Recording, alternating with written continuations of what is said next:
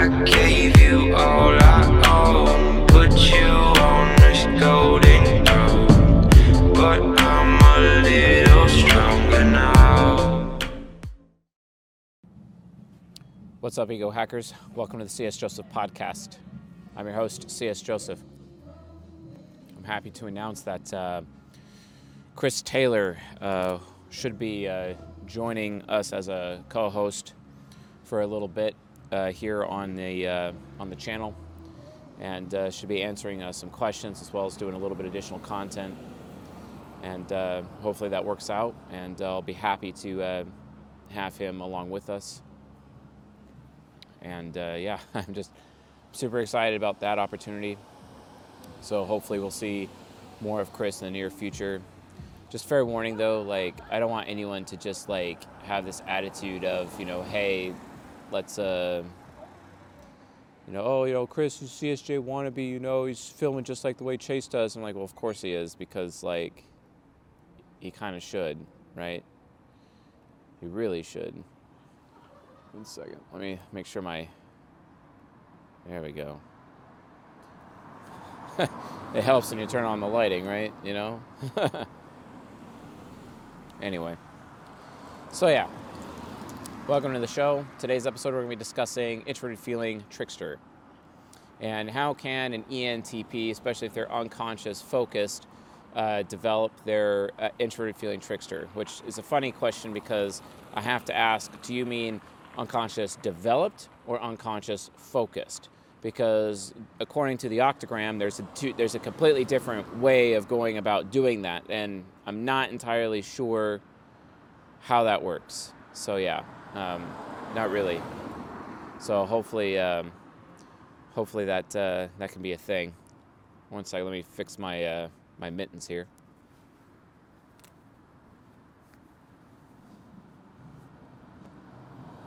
Really love these gloves. Um, Railgun hooked me up with them, and they're they're excellent.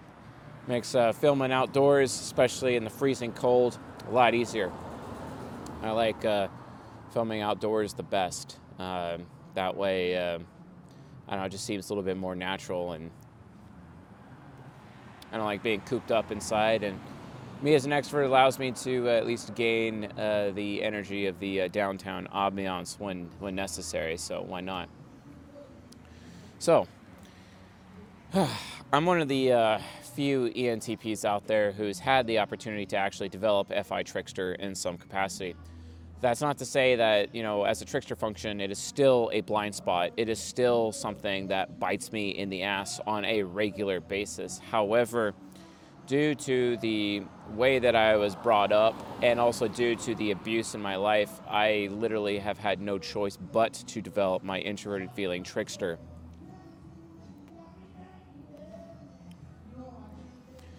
And uh, while that was an extremely painful process, I'm not entirely sure it would be just as painful for other people to do it, but I've had to do it. And I would like to at least explain why I've had to develop my introverted feeling uh, trickster. So this comes from a concept known as uh, soft locking. And soft locking is something we discussed in the December 2022 um, cutting edge episode in the Journeyman members area. If you haven't seen that yet, you really need to see that because soft locking is one of the most important concepts I have ever taught uh, this community. It is absolutely critical. Like even if you just get like a journeyman membership for just one month, binge as much content as you can. But at a minimum, there's like a couple of episodes that you just have to get in for that month. I mean, you know, I mean, uh, to date, like ta- it takes about a person about nine weeks on average, I think, to binge all of the journeyman content to get through like every episode that we have there. But uh, if you just get it for just one month and then cancel it and then redo it, at least go so far as to watch the December 2022 cutting edge episode that talks about soft locking. That episode is a prerequisite uh, to it's a prerequisite um, to the masterclass, the Ego Hacking by Text masterclass, which we just did earlier this week. And that masterclass, if it hasn't blown your socks off, I don't know what will. I mean, if, if the type grid didn't blow your socks off, what we're referring to as origin pathways and the way that we have it laid out, which which I'm you know jokingly calling the Rosetta Stone, you know, um, but it's really just uh, origin pathways basically, which kind of shows you a little map of neural pathways, you know, from a cognitive function perspective. In order to understand the amazing quantum leap of Jungian analytical psychology and four sides dynamics that the Rosetta Stone is, you need to understand soft locking. And soft locking ultimately is the process by which um, someone is basically develops a function. Now, I'm not talking about like, you know, cognitive focus here because remember, if you're part of the part of the CSJ community, if you're part of ego hackers, then you understand that these kinds of concepts we changed our non our nomenclature. Right? What I would used to say is cognitive focus. I'm actually calling it cognitive development. Cognitive focus is something else, right? And this this is all about the octagram. And you know, interpreting octagram, there's some there's some different ways to do it, but basically, uh, the premises, and I've and I've explained this at length, especially in the masterclass, but octagram just in general if you want to have like a just a basic understanding of it it's like okay which of your poles are you closer to? Are you closer to your shadow pole or your aspiration pole on your temple wheel? And you can learn more about that at csjoseph.live forward slash blog um, or forward slash content one of the two. Uh, but uh,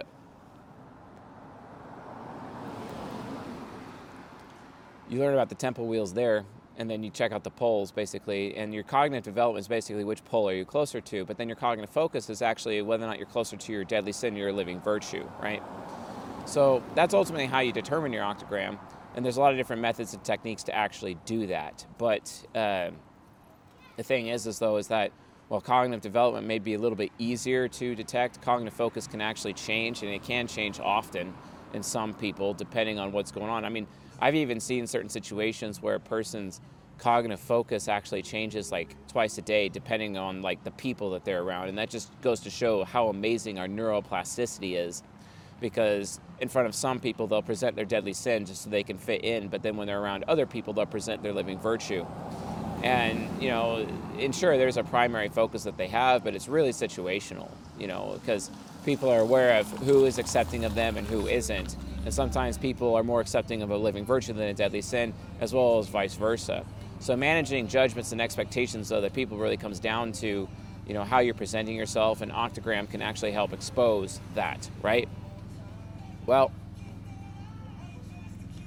soft locking, however, soft locking is just this thing that ends up happening. But basically, I'll just give like a, a loose description of soft locking and how it impacted me, you know, for developing my FI trickster, because on, under the old nomenclature, I would say that I was unconscious focused, but what I'm really saying is I'm unconscious developed, and my octagram is UDUF, so I'm unconscious developed, unconscious focused, which means I'm very close to my superego, psychologically speaking, right?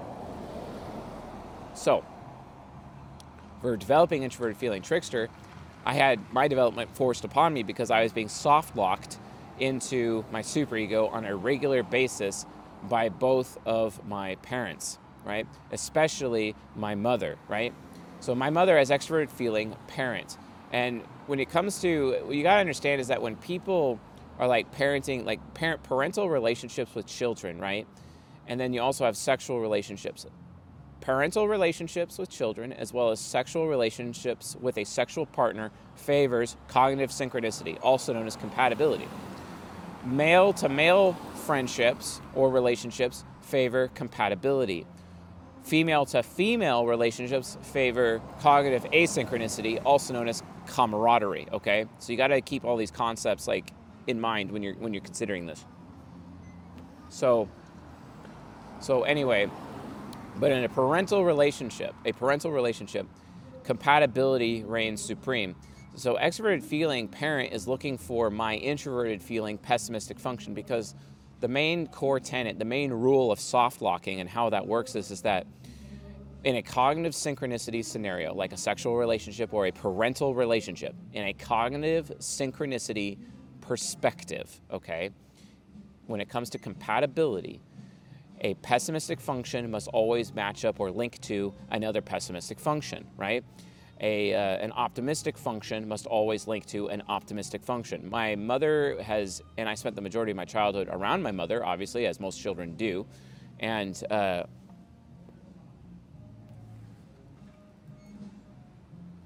as most children do.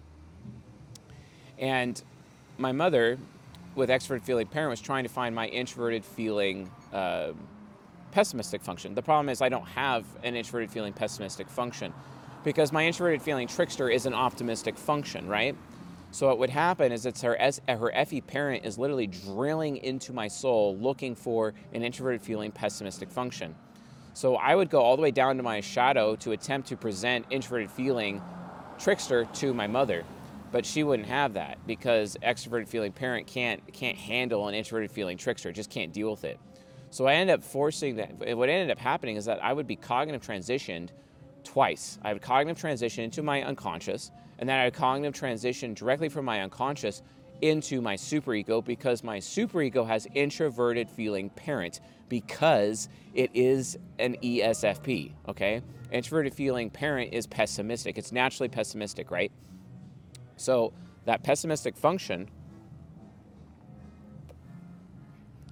would be presented to her and then she could deal with it. The problem is, you know, it's, it's a demon it's it's a demon. It's a superego, and she doesn't really like that very much either. But the point is, is that because I was being, eh, because her FE parent was drilling into my soul and trying and basically forcing me, a child, against my will, to present introverted feeling pessimistic for her in the form of introverted feeling parent under my superego, right? My ESFP superego. At that point in time, I, you know, that's that's what it would take to satisfy an extroverted feeling parent. In the process, though, that hyper develops introverted feeling trickster. It does. So this causes me to present FI more often than a than you know a typical ENTP. My introverted feeling trickster is way more developed than a typical ENTP, right? So that's what ends up happening, right? And this is ultimately the main one of the main reasons, if not the main reason, that I am a UDUFENTP, ultimately. Although I was UD I was UDUF throughout my childhood, then I was UDSF after I got out and away from my parents and my away from my family. And then I've recently gone back into going into UDUF again, right? So, you know, and that's that's one of the reasons why I could still be like really super compassionate at times because I still have remnants of my ISFJ subconscious you know, from those days when I used to be super compassionate because I my because I was subconscious focus in those days, right? But something happened uh, over the last couple of years, and I ended up becoming UDUF, and that process was basically completed on October 17th, 2021, which is the day that my midlife crisis started as I was trying to deal with UDUF again, basically. And since then, I've reached a new level of self acceptance and it doesn't bother anymore, and I'm actually perfectly fine with being UDUF. Although I'll, I'll, admit, you know, sometimes I end up getting super jealous of certain people, especially SDSF ENTPs. Not really jealous, excuse me, I meant envious, right? And that's just a thing, right? It's just normal. It's, it's just part of life, right? It's just there's not really much that can be done about that. So, from that perspective, right? There's a lot of different ways to develop introverted feeling trickster, but really it's just for the most part for an ENTP because we're introverted sensing and we're extroverted introverted sensing inferior and extroverted intuition hero. We have a very high level of adaptability. We're like water, right? And because we're like water, it's easy for us to adapt. We have really, really good neuroplasticity. And uh, because of that high level of neuroplasticity, really the only true way to develop our introverted feeling trickster is through external sources is because we're just going to try to walk around in life because the default is you know ultimately the default goal that the brain has is to become SDSF. No one wants to become UDUF from an octagram perspective. No one wants that. It just happens. So it's because of external environmental factors, familial factors, nuclear family factors, right? That ends up causing me to develop my introverted feeling trickster. And it's as a result of being soft locked into my superego for so long that my trickster has to become a parent and produce pessimistic FI basically for my mother, right? And that's ultimately the reason why I became unconscious developed in my childhood to begin with. Because from an octagram perspective, uh, you are you are um, you basically are you develop your your cognitive development comes from your childhood, and then your cognitive focus basically comes from your adolescence, essentially. You know, so and you know that's that's that that ends up happening consistently. So as a result, I'm I'm UDUF. You know, I'm UD basically from that experience. So that's how it works. You know, that's that's the main that's the main thing. That's the main way uh, to consider it.